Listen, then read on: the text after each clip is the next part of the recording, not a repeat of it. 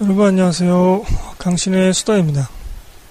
이번 방송편은 여러분들이 저희 블로그 영화 페이지에 남겨주신 댓글들 그리고 각종 뭐 트위터나 주약이나 팟빵에 남겨주신 것들 영화 감상평들을 모아서 읽어드리는 무슨 영화 보셨나요? 7월달 편입니다.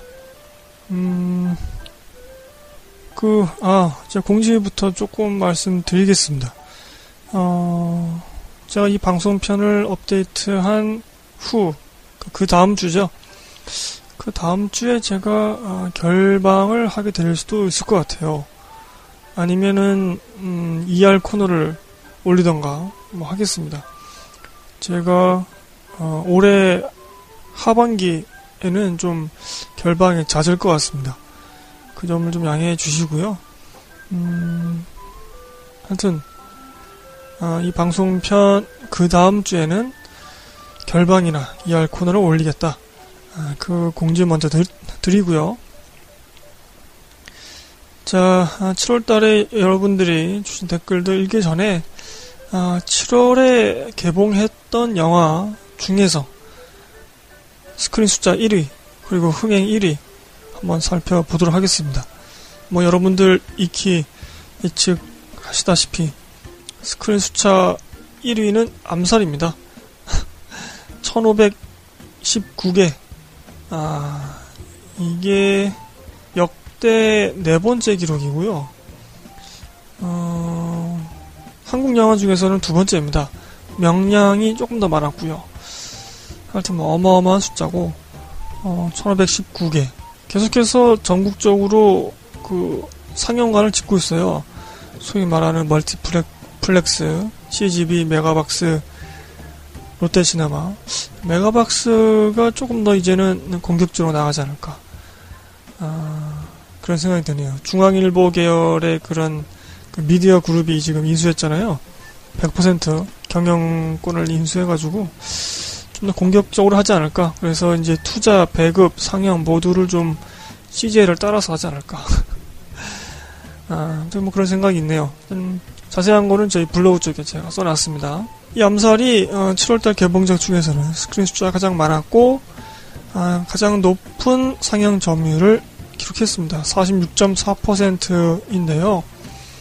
음, 그러니까 뭐 46.4%를 계속 유지했다는 건 아니고 이 암살이 아, 기록한 상영 점유율 중에서 가장 높은 수치라는 거죠. 그러니까 상영 점유율을 이제 계속해서 설명해 드리자면 이 스크린 독과점 문제, 이 스크린 깡패짓을 가리키는 조금 더 정확한 지표다. 어, 그런 말씀 드리겠습니다. 근데 이게 직관적으로 딱 와닿지가 않아서 계속 이제 스크린 숫자를 제가 알려드리는 겁니다. 하여튼 우리나라에서 46.4%가 그날에 암살을 상영했다. 뭐 그런 뜻입니다. 거의 반이네요. 아, 이러니 뭐 다른 영화들은 다 죽죠. 마찬가지로 7월 개봉작 중에서 흥행 1위는 암살입니다. 아, 8월 16일 기준으로는 1065만 기록했고요.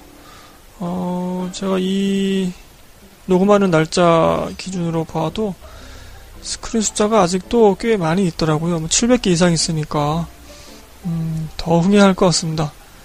계속해서 지금 화제거리를 낳고 있고, 어, 그렇죠. 올해 개봉한 한국 영화 중에서는 최고 기록입니다. 올해 개봉한 영화 중에서. 음, 더욱 흥행할 것 같네요. 자, 뭐 이렇게 7월 개봉작, 그리고, 아, 7월 개봉작 중에서 스크린 숫자, 그 다음에 흥행 기록 1위 한번 알아보았고요. 본격적으로 여러분들이 써주신 것들, 영화 감상평, 읽어드리도록 하겠습니다. 7월 3일날 산사춘님이 어, 텀레이터 제니시스 보시고 써주셨네요. 어, 이거 비교 감상입니다. 읽어드리겠습니다. 왕십리 아이맥스에서 관람. 세월의 흐름은 거스를 수 없나 봅니다. 우리의 아놀드 할배. 이제 할아버지가. 아, 안타까운데요. 텀레이터도 늙는군요. 아, 터미네이터인데 관절염에 걸려서 뼈마디가 삐그덕거리더군요. 1984년 1편을 봤던 기억이 아직도 생생한데 무려 30년 전이네요. 어우, 정말 그러네요. 제가 정말 나이를 많이 먹었구나 실감합니다. 저는 이 시리즈 중에 아, 4편을 안 봤더라고요. 영화를 보고 나서야 알았네요. 그냥 추천해드리고 싶습니다. 시간은 아주 아주 잘 가는데 영화를 보면 뭐 스토리 평점 있다고 것들은 기대 안 하시고 본다면 만족하실 것 같습니다. 어, 그리고 주인장님 깜짝 선물 고맙습니다. 근데 바로 재생되네요. 사무실에서 눌렀다가 깜짝 놀랐다는. 다운은 안 받아지는데, 이렇게 써주셨네요. 음, 제가 그 영화 페이지에 깜짝 선물을 링크했었죠. 네, 이렇게 아, 반응을 써주셔서 감사드립니다. 여러분들이 어떻게 아, 좋아하셨는지 모르겠습니다. 어, 깜짝 선물이기 때문에 아, 자칫하면 아무도 모를 뻔했다는. 그래서 제가 아, 적극적으로 홍보를 해야만 아, 이 선물이 여러분께 갈 수 있었다는 좀 이상한 느낌의 깜짝 선물이었습니다. 어, 현재는 없고요. 제가 7월달 영화 페이지에만 7월달에 다운받을 수 있도록 했는데 제가 좀 설정을 좀 실패해가지고 다운이 되지 않고 어, 곧장 그 스트리밍 서비스처럼 재생이 된 것 같네요. 요거 제가 차후에 좀 아, 설정을 좀 바꾸도록 하겠습니다.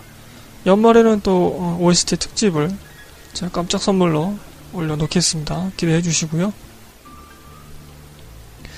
자, 여로빨님 오셨네요. 7월 13일날 터미네이터 제네시스 관람 어, 영화 손님이랑 터미네이터 둘 중에 고민하다가 손님에 대한 혹평도 있고 아놀드 형과의 의리를 생각해서 터미네이터 결정.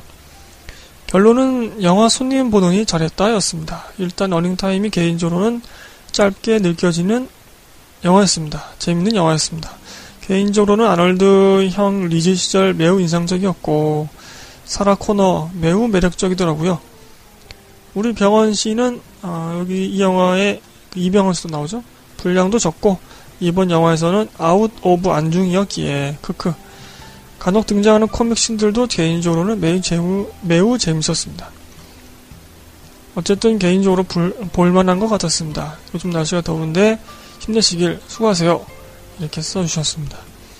어, 산사주님, 여러빠울님 모두 어, killing time용으로는 괜찮다. 그리고 뭐 추억을 떠올리시면서 보는 거는 뭐 괜찮지 않은가 뭐 그런 느낌입니다. 두 분 써주신 게 터미네이터 제네시스 비교 감상해봤습니다.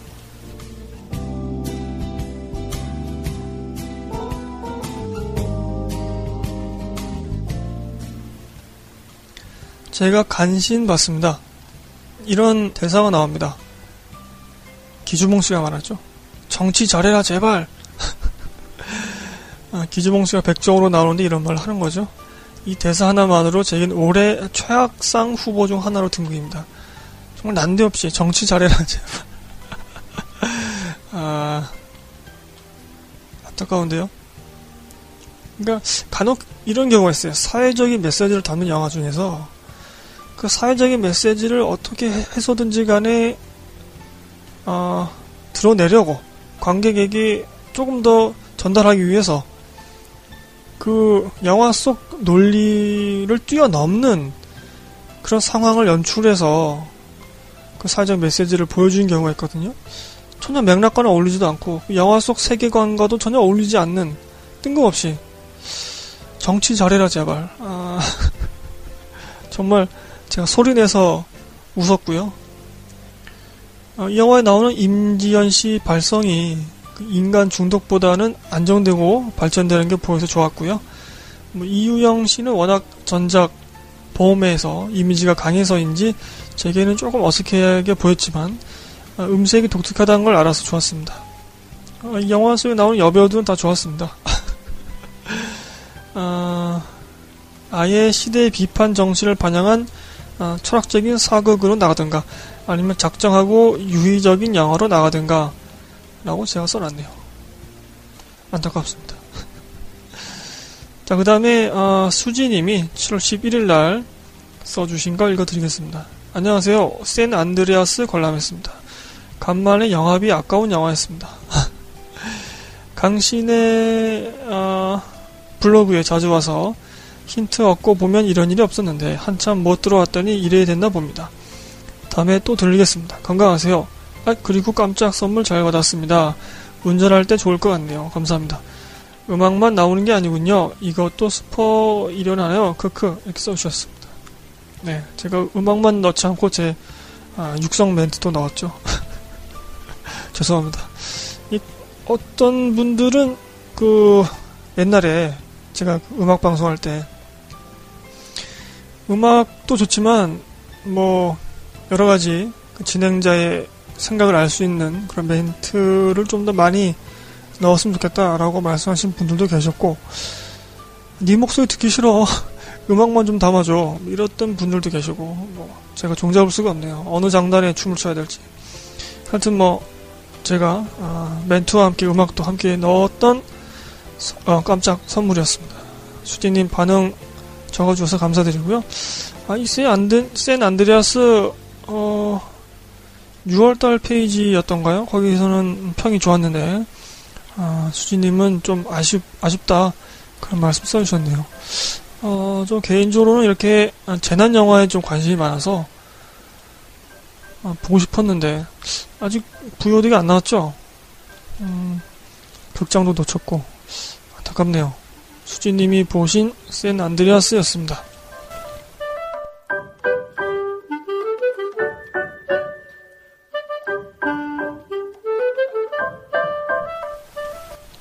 어, 제가 이번 주에는 이걸 편집할 시간이 없어서 지금 이걸 한 큐에 아, 완성하기 위해서 굉장히 좀 긴장하고 녹음하고 있습니다.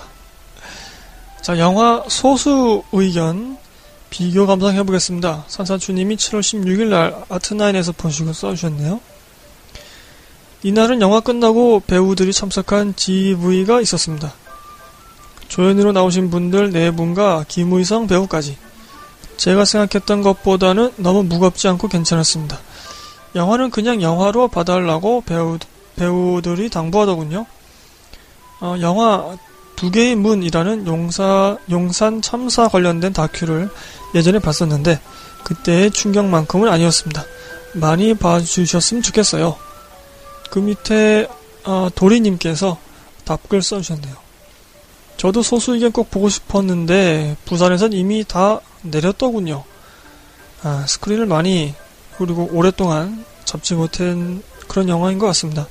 아무래도 이렇게 좀 작은 규모 영화이다 보니까 아, 스크린을 붙잡는 것에 좀 여러 가지 불리했죠.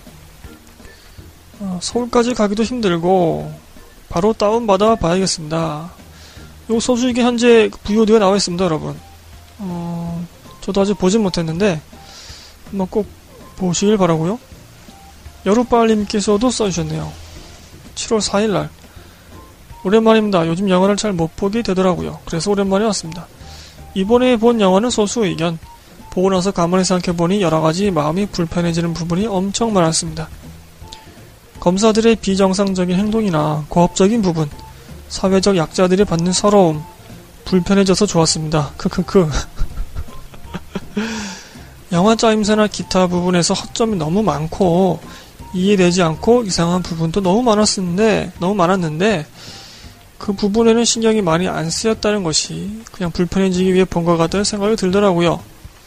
어쨌든 보면 시간은 잘 갑니다. 검사였던 사람이 불법으로 용의자 매수에 협박에 그랬는데도 검사에서 물러나서 대형 로펌에서 잘 나가는 것도 좀 그랬고요. 그래도 가장 마음에 걸리는 것은 음, 나라는 희생하는 사람과 봉사하는 사람들에 의해 돌아간다는 정말 어처구니 없는 대사였죠. 그냥 제 생각에는 조선시대나 통할 이야기. 어쨌든 길게 쓰려면 핸드폰이나 불편해서 진짜 조만간 다시 오겠습니다. 이렇게 써주셨네요. 아, 핸드폰으로 와서 써주셨군요. 핸드폰으로 저희, 어, 스마트폰으로 저희 블로그 접속하시면 잘 뜨나요? 저희 블로그가? 아, 신기하네요. 저는 스마트폰 유저가 아니라가지고. 자, 슬프다 님도 어, 트위터 쪽으로 소수 의견 보시고 써주셨네요. 소수 의견은 실화에서 모티브를 따왔지만 실제 사건과는 무관하면서도 무관하지 않은 그런 영화이다. 철거 깡패와 주검인 경찰이 나온다는 것 말곤 크게 다르다. 장광 씨가 증인으로서 하는 발언, 그리고 그걸 쳐다보는 판사 건혜효 씨, 이 컷을 베스트 컷으로 꼽고 싶다. 극중 건혜효 씨 연기가 가장 좋았다고 생각하기도 하지만, out focusing 되었지만 쓱 쳐다보는 그 장면이 왜 이리 기억에 남는지, 사법기관에 대한 불신이 그냥 나오는 것도 아니고, 현실은 더 참혹하기에 영화의 맛이 안 나는 것인지도 모르겠다. 배우들의 연기가 상당히 괜찮은 편, 난 윤계상이라는 사람을 좋아하지 않고 그가 연기를 엄청 잘한다고 생각지도 않는다. 하지만 소수 의견에선 그가 연기를 더 잘하고자 하는 것이 보이고 그가 가진 캐릭터가 살짝 녹아서 나쁘지 않은 연기를 보여줬다고 생각. 김옥빈 씨는 음, 뭐랄까 약간 캐릭터가 아쉽다고 할까. 다른 작품보다 별로였는데 이건 편집도 한몫하는 것 같다. 초반엔 좀 그렇다가 후반으로 갈수록 점차 나아지는 것 같은 유해진 씨는 뭐 언급할 필요가 없을 것 같다. 특유의 능글함도 나오고 김희성 씨는 뭐 주연 이상의 존재감을 보여줬다. 오연, 오연아 씨는 진짜 여시, 여시같이, 크크. 한 분 한 분 다 언급하기도 그렇고 전체적으로 좋은 연기를 보여준다. 영화 변호인처럼 막 휘몰아치는 연기는 없다. 실제로 법정이 그렇게 돌아가지도 않고, 어, 이렇게 써주셨네요. 음, 자세하게 아주 써주셨네요. 아, 극장 영화님께서도 트위터로 써주셨네요. 벌써 멀티플렉스에선 조용히 다 물러나게 된 씁쓸한 상황. 개인 사업자의 소수 영화관들에서 어, 거기서만 유지되고 있는 상황. 그런데 그 영화들에서 매진 사례라는데 극장이란 데가 원래 돈 버는 데 아니던가 연평 회장과 대조할 때 씁쓸하기만 하고 착잡한 마음. 음, 뭐랄까 저는 그 사회적인 메시지가 들어간 영화라 할지라도 아무리 그렇다 할지라도 영화적인 완성도 그리고 뭐 짜임새 그리고 대중적인 재미 공감 이런 것들이 더 중요하다고 생각하는 편이거든요. 어 그런데 음 극장 영화님 이걸 보니까 어, 좀 매진이 되고 있다면 어느 정도 대중들에게도 어필할 수 있는 부분이 충분히 있었다는 건데 아 안타깝네요. 이렇게 빨리 아, 극장에서 내려져서 여하튼지 간에 어, 요거 지금 VOD로 여러분 보실 수 있습니다. 뭐 IPTV에도 아마 있을 거고요. 뭐 네이버나 뭐 각종 VOD 다운로드 하실 수 있는 곳에서 받으실 수 있을 겁니다. 소수 의견 비교 감상 해봤고요.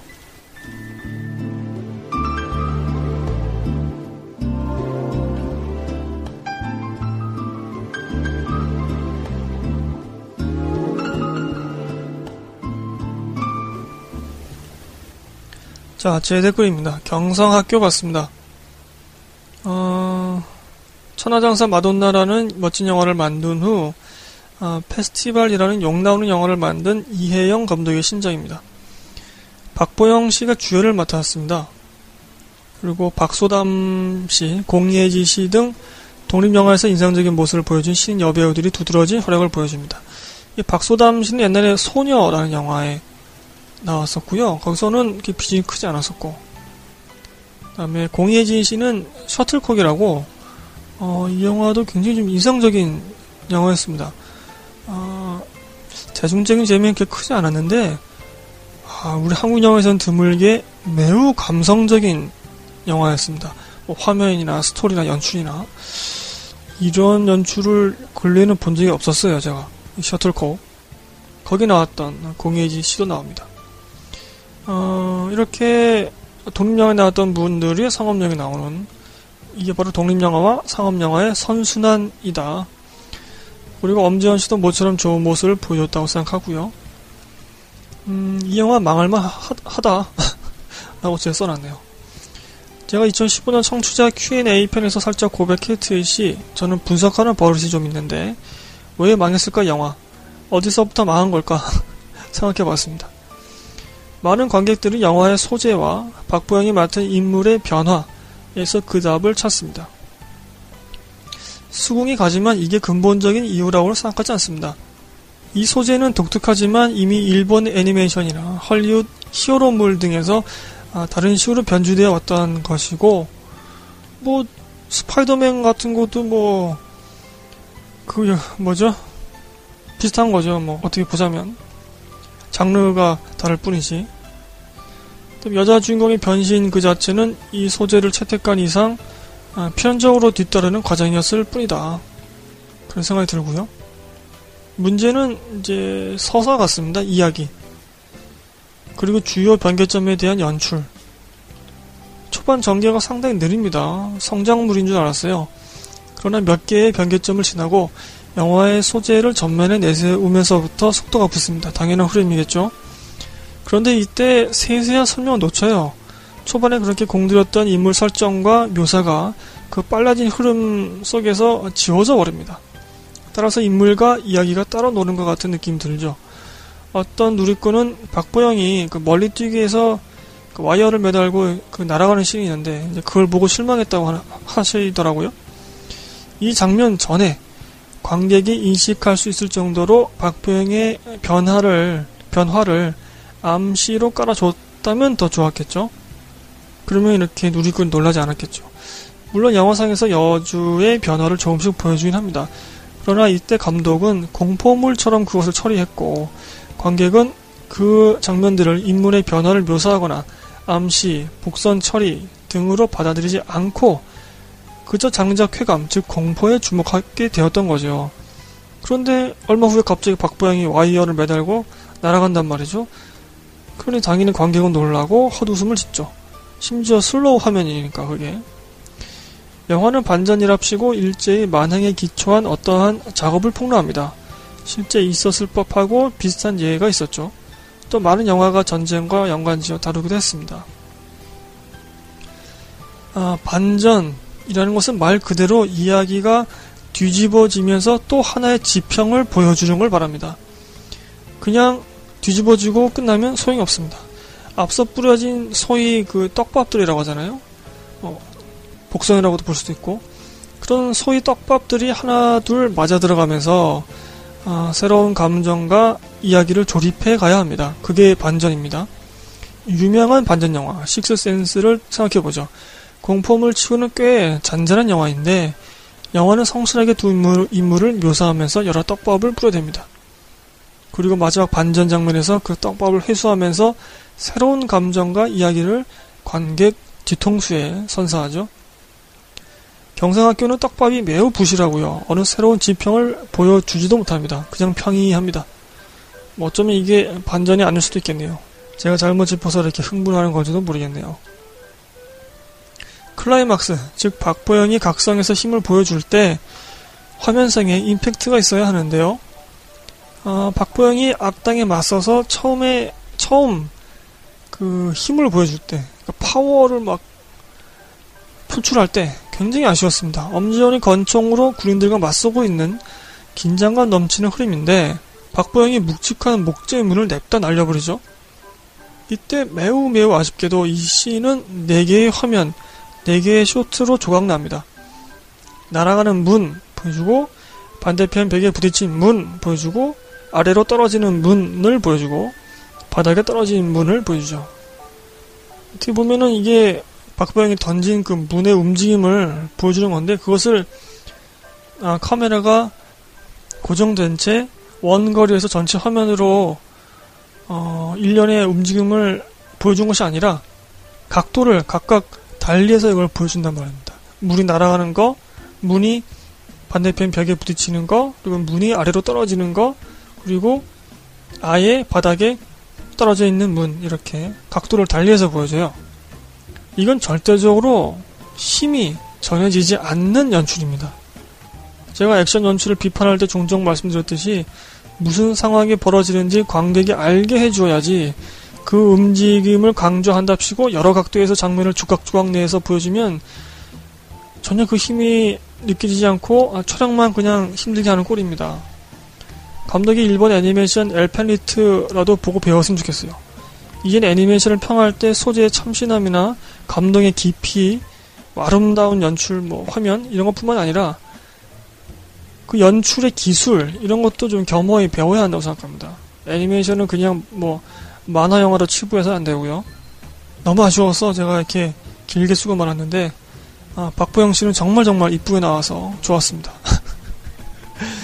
눈물 한 방울이 스르르 맺혔다가 뚝 떨어지는 장면이 있는데 와 정말 이쁘더라고요.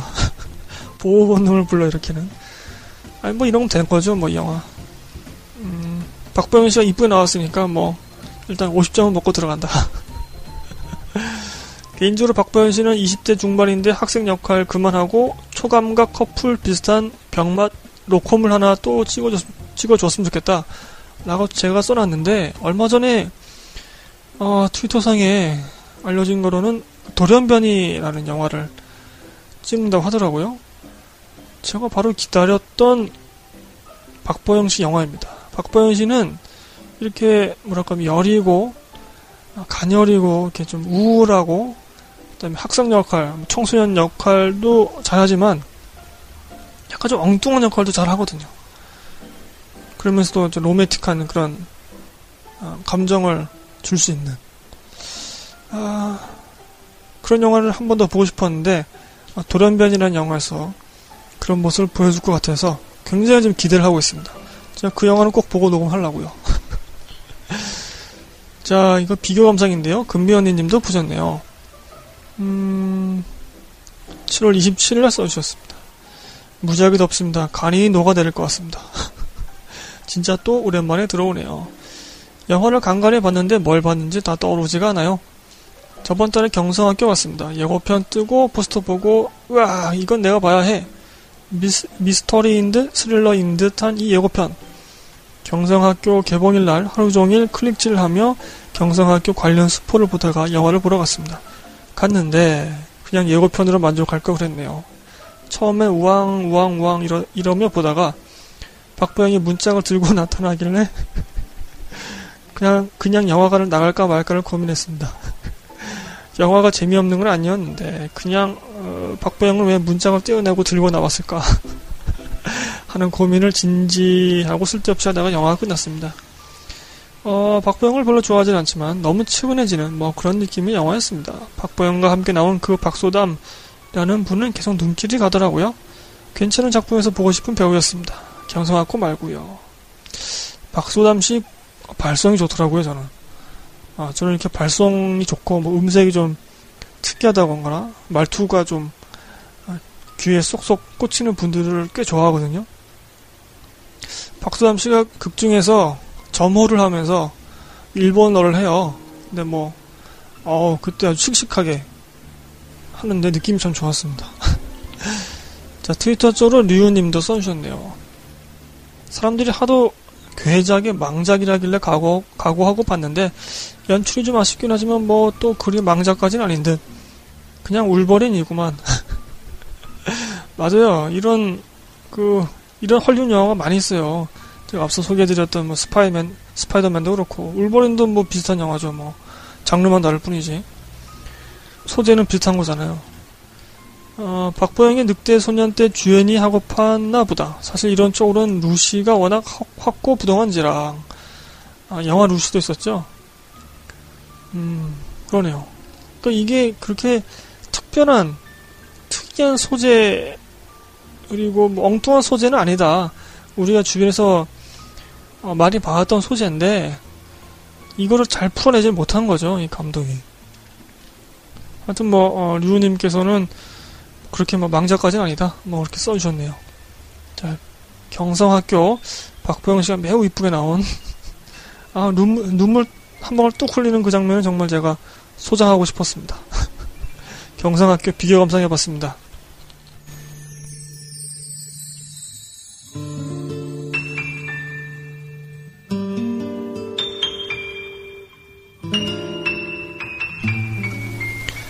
자, 제가 박보영 씨 때문에 좀 흥분을 하느냐고 좀 애드립을 많이 쳤는데, 아, 이거 지금 편집을 한 큐에 끝내야 되는데.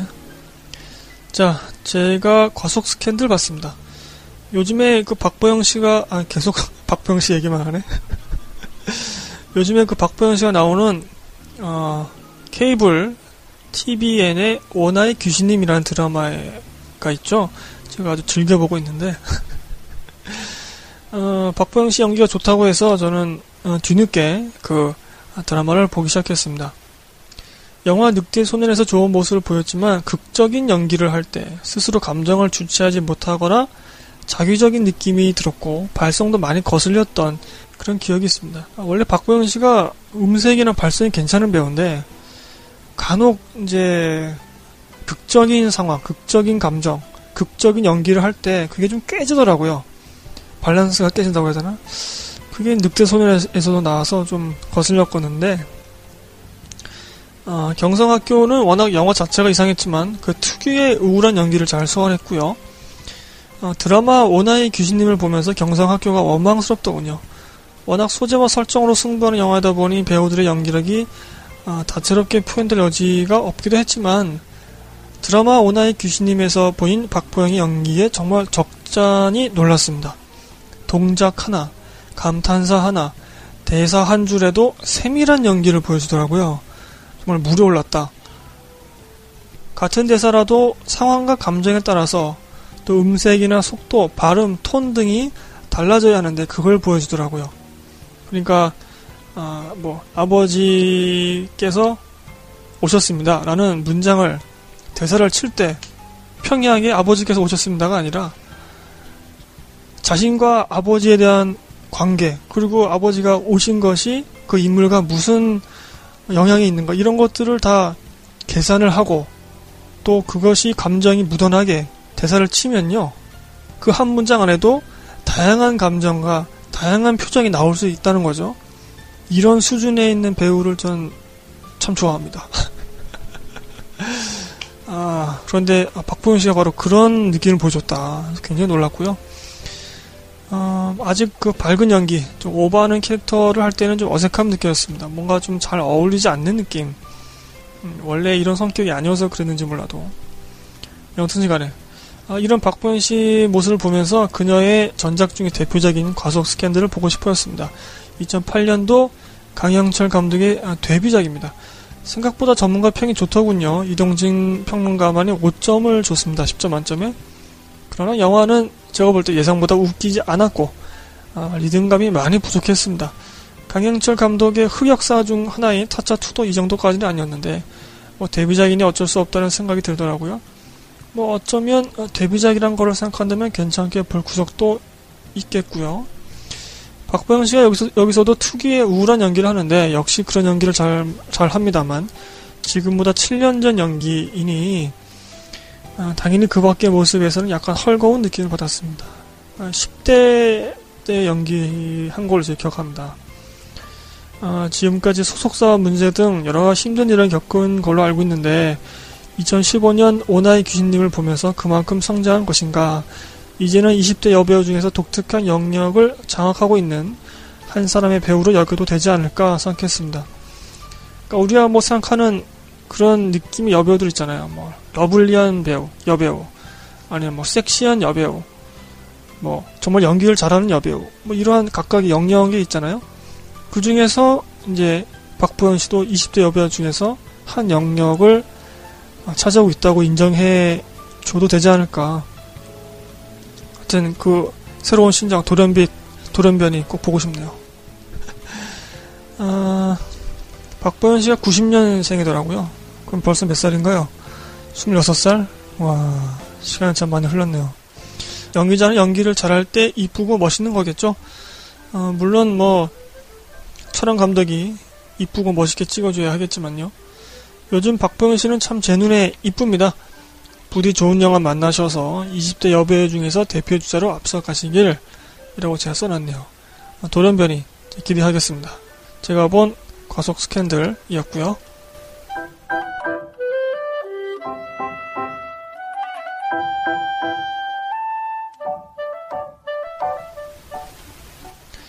자, 제 댓글 두 개 읽어드리겠습니다. 아, 데이 브레이커스 봤습니다. 에단 호크, 아, 윌리엄 대포, 샘 닐 등 유명 배우들이 나오는 2009년도 뱀파이어물입니다. 뭐 썩 재밌게 보진 않았습니다. 뭐 이야기 설정에 구멍이 숭숭 뚫려 있어요. 그러나 인간 종의 멸망 때문에 흡혈귀들이 굶어 죽게 되고 이게 흡혈귀 세계의 큰 사회 문제가 되어 대혼란이 야기된다는 발상은 참 흥미로웠습니다. 뭐 근래 나왔던 일본 애니메이션도 비슷한 설정이 있긴 합니다. 그,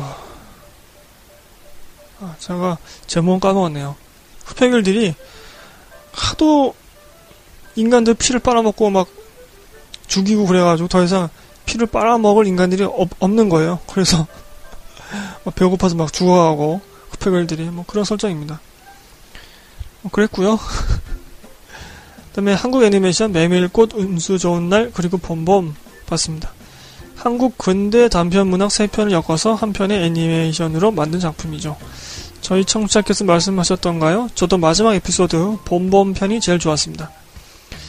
아, 자신들이 말하고 싶은 게 아니라 관객이 좋아할 만한 것에 조금 더 집중했으면 어땠을까 싶습니다.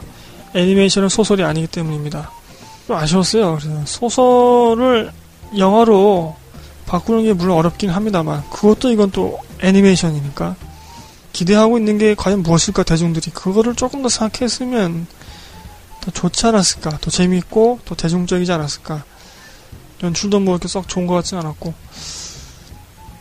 아무튼 뭐 제가 본 어, 데이 브레이커스 그 다음에 메밀꽃 운수 좋은 날 그리고 봄봄이었습니다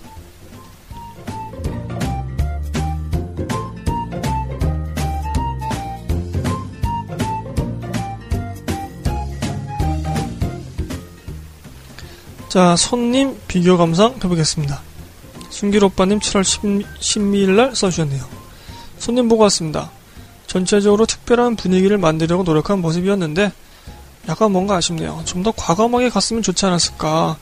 치킨을 먹다가 닭다리만 빼놓고 그만 먹은 느낌? 와, 이거 큰데요? 닭다리가 핵심 아닌가요? 치킨에서? 다 보고 나서 왜 그런 느낌이 드나 생각해봤더니 유승룡이 처음에 너무 순진하고 상황 파악 못하는 캐릭터였던 점이 계속 마음에 걸렸던 것 같습니다. 영화 7번 방의 선물이 바보 느낌이 났습니다. 절름발이 설정만이었으면 더 좋지 않았을까. 아들이 안개 낀 숲속에서 피리 불며 뛰어가는 장면이 인상 깊었네요. 그게 좀 더 길었으면 어땠을지. 아, 네, 팟빵 쪽으로 피구왕님께서도 써주셨습니다. 오랜만에 당신의 수다에 들어와 보니 에피소드 업데이트가 가득가득 설레는 마음으로 다운받으며 댓글 씁니다. 늘 있어주셔서 반갑고 감사합니다. 아유, 제가 더 감사하죠? 늘 청취해주셔서 잊지 않고 이렇게 또 와주시고 댓글로 남겨주시고 감사드립니다. 계속 읽어드리죠. 어제 손님을 보았는데 큰 기대 없이 보아서 그런지 재미있게 보았습니다. 이 영화도 어, 라스트 씬이 인상적이네요. 섬찟하기도 하고 오래도록 기억에 남을 것 같습니다. 어, 열심이었지만 어설픈 악당으로 분했던 이준 씨의 연기와 좌쉬가 나오죠, 좌쉬. 이준 씨가 거기 코미카 대산인데, 어, 사랑스럽고 안타까웠던 선무당 천우희 씨 연기가 참 좋았습니다. 천우희 씨는 영화 항공주 때에도 그렇고 매 영화마다 비중에 상관없이 좋은 연기를 보여주네요. 저도 이 영화 보고서는 어, 8월달 영화 페이지 남겼는데 어, 천우희 씨가 정말 이쁘게 나오더라고요. 좋았습니다. 자, 아, 순길 오빠님, 그리고 피구왕님, 약간은 좀 상반된 그런 평가인데요. 아, 비교 감상해봤습니다. 영화 손님이었습니다.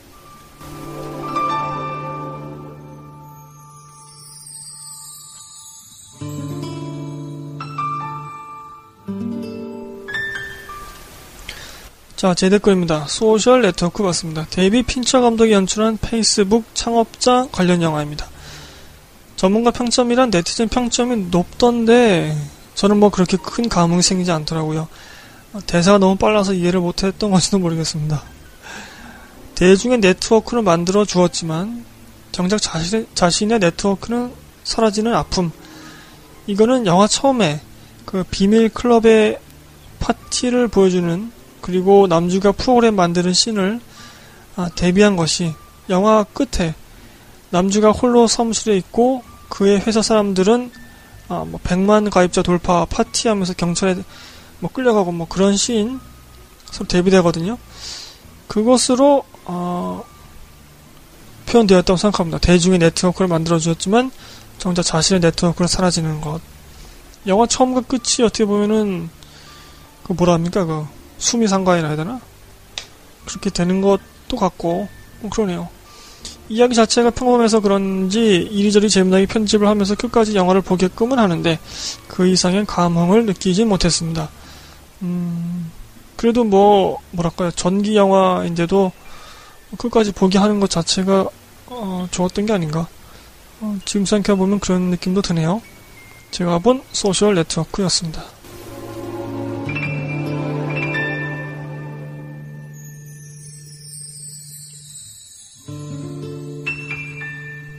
자, 우먼 인 골드라는 영화가 있었습니다. 요 비교 감상 해볼게요. 사사주님, 음, 대한극장에서 보셨네요. 우먼 인 골드는 세계적인 화가 구스타프 클림트의 초상화이자 오스트리아의 모나리자로 불리우는 명화 아델레 블로흐 바우어의 초상 레이디 인 골드를 중심으로 진실을 되찾고자 했던 여성 마리아 알트만의 실제 이야기를 영화로 만든 것입니다. 1938년 2차 세계대전 이후 나치에 의해 국가의 재산을 몰수당하고 그중 가족의 추억이 담긴 그림을 어, 되찾고자 했던 여인 마리아 알트만이 국가를 상대로 무려 8년간 힘들고 긴 싸움을 하는 법정 드라마입니다. 일단 이야기가 재미있게 진행되고 어, 과거와 현재를 오가는 편집도 저는 좋았습니다. 배우들의 연기도 좋았고요. 우리나라 상황과 비교해 보면서 봐도 좋을 것 같습니다. 개인적으로 오래전에 유, 어, 유럽 여행 갔을 때 저 그림을 보러 미술관에 가서 받았던 감동이 아직도 생생합니다. 정말 그림이 압도당하는 기분이었군요. 기분이었거든요. 이런 영화는 꼭 봐주셨으면 좋겠네요. 어, 엄청 오랜만에 왔습니다. 텀레터 이후 집안일로 신경 써야 할 일들이 많아서 극장에 갈 시간이 없었습니다. 이번 주말엔 아트나인에서 그동안 못 본 영화들을 볼 수 있으면 좋겠네요. 아, 더운 여름 건강 조심하시고 아직 돌아오지 못한 아, 아홉 분을 잊지 말아주세요. 이렇게 써주셨습니다. 아, 세월호 관련한 아홉 분이죠. 자 도리님이 답글 주셨습니다. 오, 이 영화 좀 궁금했는데 산사주님 댓글 보고 나니 우먼인 골드 보고 싶네요. 고맙습니다. 이렇게 아, 산사주님께 감사함을 전하는 그런 답글 써주셨습니다. 여러분 이렇듯 저희 블로그 오셔가지고 말이죠. 영화 아, 참고하시면 좋을 것 같아요. 어, 댓글을 직접 쓰시 않더라도 말이죠. 그리고 어, 다른 분들을 위해서 정보를 또 전달해 주기 위해서 저희 블로그 좀 많이 찾아와 주세요. 많이 적어주세요 댓글 좀.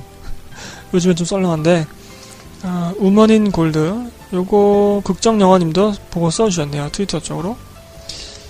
이 작품을 보면서 더 중요한 싸움엔 뒷전이고 동성애 논, 논쟁에만 열 올리는 한국의 개신교가 겹쳐 보일까? 위안부 보상 논란, 제주도 강정마을과 구럼비 파손, 밀양 송전탑 건설 등 앞서 싸우고 어, 좌시하지 않을 수 없는 싸움은 다 천주교 몫일까 슬펐다. 이렇게 써주셨네요. 어, 극장 영화님이 집사님이시죠? 그래서 이렇게 좀 개신교에 좀 아쉬운 그런 소리를 써주신 것 같습니다. 음, 저도 좀 보고 싶은데요. 우먼인 골드. 자, 비교 한번 해봤습니다.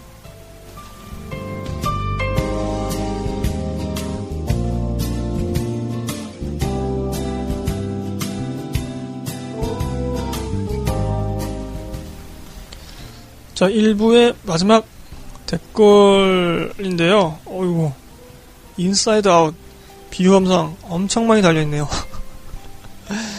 자, 순길 오빠님 거부터 한번 읽어보죠. 7월 15일 날 써주셨네요. 인사이드 아웃 보고 왔습니다. 원래 영화 볼 생각 전혀 없었는데 어쩌다 보니 빈 시간이 생겨서 얼떨결에 보고 왔습니다. 평일 오후 시간에 가족 애니메이션이라 그런지 어린애들이 많아서 좀 시끄러웠지만 가족 영화니까 나름 애들 목소리 귀엽더군요. 저는 어, 좀 그런 생각이 들어요 개인적으로 그 가족들 그러니까 어린이를 대동하고 가족들이 이렇게 영화를 보는 것도 어, 물론 어린애들이 좀 시끄럽게 하지만 이게 참 보기 좋더라고요 저도 이렇게 제3자로서 볼 때. 물론 굉장히 시끄럽게 구는 애들이 있습니다. 영화 에티켓을 부모들이 가르치지 않아가지고 정말 예? 난장을 펼치는 그런 애들이 있어요 그런 애들과 그런 부모들은 정말 꼴보기 싫은데 그래도 뭐 약간의 그 애들의 뭐랄까 아 들떠 있는 표정 그리고 그런 소리 이런 것들을 보면 아 쟤들이 커서도 정말 영화를 좋아하는 사람이 되겠지 영화 애호가가 되겠지 그리고 저렇게 가족이 함께 추억을 공유할 수 있다는 것, 그리고 또 부모가 아이들을 위해서 또 시간을 할애하고 또 그렇게 하는 어찌 보면 사랑이기 때문에 아, 그런 모습을 보면 참 뭐랄까 좀 따뜻해지더라고요. 좋더라고요 저는. 뭐 그렇습니다. 좀 애드립을 자제해야 되는데 계속 읽어드릴게요. 기대도 전혀 안 하고 본 영화인데 왜 요즘 인기가 많은지 알겠습니다. 사춘기 중2병이 오는 어린이의 심경 변화를 공감할 수 있던 영화였습니다. 결론은 슬플 때는 슬퍼해야. 여러분 한번 보세요. 어렸을 때 생각나실 거예요. 크크. 이렇게 써주셨고요. 음, 그리고 어, 트위터 쪽으로 계속 써주신 거를 읽어드, 읽어드리겠습니다. 7월 9일날 박크망님. 아, 인사이드 아웃 좋았습니다. 뭐 현실은 냉소와 무시로 겨우 자기 보호막을 치는 게 한계이지만 그럼에도 수많은 현실 속에서 부딪히는 감정들이 어떻게 삶을 풍성하게 만들어주는지 잘 보여주는 좋은 영화인 것 같습니다. 행복 과잉 시대의 대한민국 어린이들에게는 인사이드 아웃이 교육용으로도 나쁘지 않을 듯 합니다. 아, 그러네요. 그 어떤 사람이 살면서 부정적인 감정도 감내할 줄 알 아야 되는데 그런 것을 좀 음, 보여줄 수 있는 영화인 것 같기도 하네요. 저는 아직 영화 보진 못했는데 제 주변에서도 꼭 보라고 하더라고요. 막 보면서 울었다고 하고. 자 카와이 님입니다. 뒤쪽으로 7월 10일 날 써주셨네요. 인사이드 아웃 관람 후기 난 이제 어른이구나. 나는 조이가 너무 불편했다. 이미 슬픔을 지지하고 있었고 이미 난 어른이구나 라는 생각이 반복적으로 들어버렸다. 나는 어른들에게 추천해주고 싶은 영화가 아니고 유아용도 아닌 것 같고 중고딩들에게 추천하고 싶은 영화이다. 이런 영화야말로 단체 관람을 해야 이렇게 써주셨네요. 음. 앞서 박홍님하고 뭐 비슷한 논지의 말씀인 것 같습니다. 마스크 홀링님도 써주셨습니다. 인사이드 아웃은 음, 전형적인 픽사 애니메이션의 문법을 따르고 있다. 하지만 그 안에서도 픽사 특유의 창의성과 재기 발랄함은 결코 빛을 잃지 않는다. 감정의 소용돌이에 종종 휘말리는 우리는 이 작품 속에서 단순화, 희화화된 감정의 실체를 마주한다. 그 결과 우리가 느끼는 것은 신선한 유쾌함 혹은 추억과 감정에 대한 공감이다. 이 영화를 사랑할 수밖에 없는 이유. 이렇게 써주셨고요. 어, 오래된 코끼리님. 인사이드 아웃은 간만에 영화가 되도록 늦게 끝났으면 좋겠다라고 생각한 더 보고 싶다를 느끼게 한 영화였다. 좋은 책을 한 장씩 아껴가며 읽은 것처럼 아우 굉장한 극찬인데요. 박영규님 인사이드 아웃 진짜 재밌게 잘 만듦 예고편으로는 그저 그럴 줄 알았는데 첫 장면부터 사연 어, 시연이 생각이 나서 울컥 어, 따님이신가 보네요. 시연 시연 양. 다양한 감정이나 심리 표현도 재밌고 어른을 위한 감성 애니메이션. 그다음에 박희균 님도 써주셨네요. 7월 29일 날 인사이드 아웃. 와 도대체 픽사의 이런 상상력은 이렇게 아주 감탄을 해주셨고 사학햄톨님 내가 인사이드 아웃 보고 슬펐던 이유들 나에게는 빙봉 같은 애가 없다. 상상력 섬 우정섬, 가족섬, 하키섬 등을 만들 계기가 없었다. 나 진짜 재미없게 살았었구나. 스무 살 넘어서야 어릴 적 못해본 걸 시작했으니 그래도 그동안 암울하게 살았기에 요즘이 더 즐거운 것일 수도 이렇게 써주셨습니다. 그 다음에 기억기억 이영님 오늘 마리텔 보면서 마이리틀 텔레비전인가요? 하여튼 오늘 마리텔 보면서 인사이드 아웃 끝날 때 나왔던 말이 계속 생각났, 생각난다. Please don't grow up ever. 라고 써주셨네요. 아, Please don't grow up. 인사이드 아웃 인상적으로 보신 분들 댓글인데, 뭐, 한결같이 좋은 평가드립니다. 어, 저는 개인적으로 안 봤어요. 어, 그래도 이렇게 또 호평도 해주시고, 제 주변에서도 계속 좀 제발 좀 보라고 이 영화 하시니까 저도 한번 보고 싶네요. 여기서 1부 마치겠습니다. 아, 계속해서 무슨 영화 보셨나요? 2부 청취해 주시고요. 아, 다시 한번 공지 드리자면 다음 주에는 제가 결방을 하거나 아니면 2할 코너를 올리겠습니다. 여러분 양해 좀 부탁드리고요. 제가 2015년 하반기에는 좀 결방을 자주 하겠습니다. 자, 그러면 인사이드 아웃 비교 감상 해봤고요. 1부 마치겠습니다. 2부에서 다시 찾아뵙겠습니다.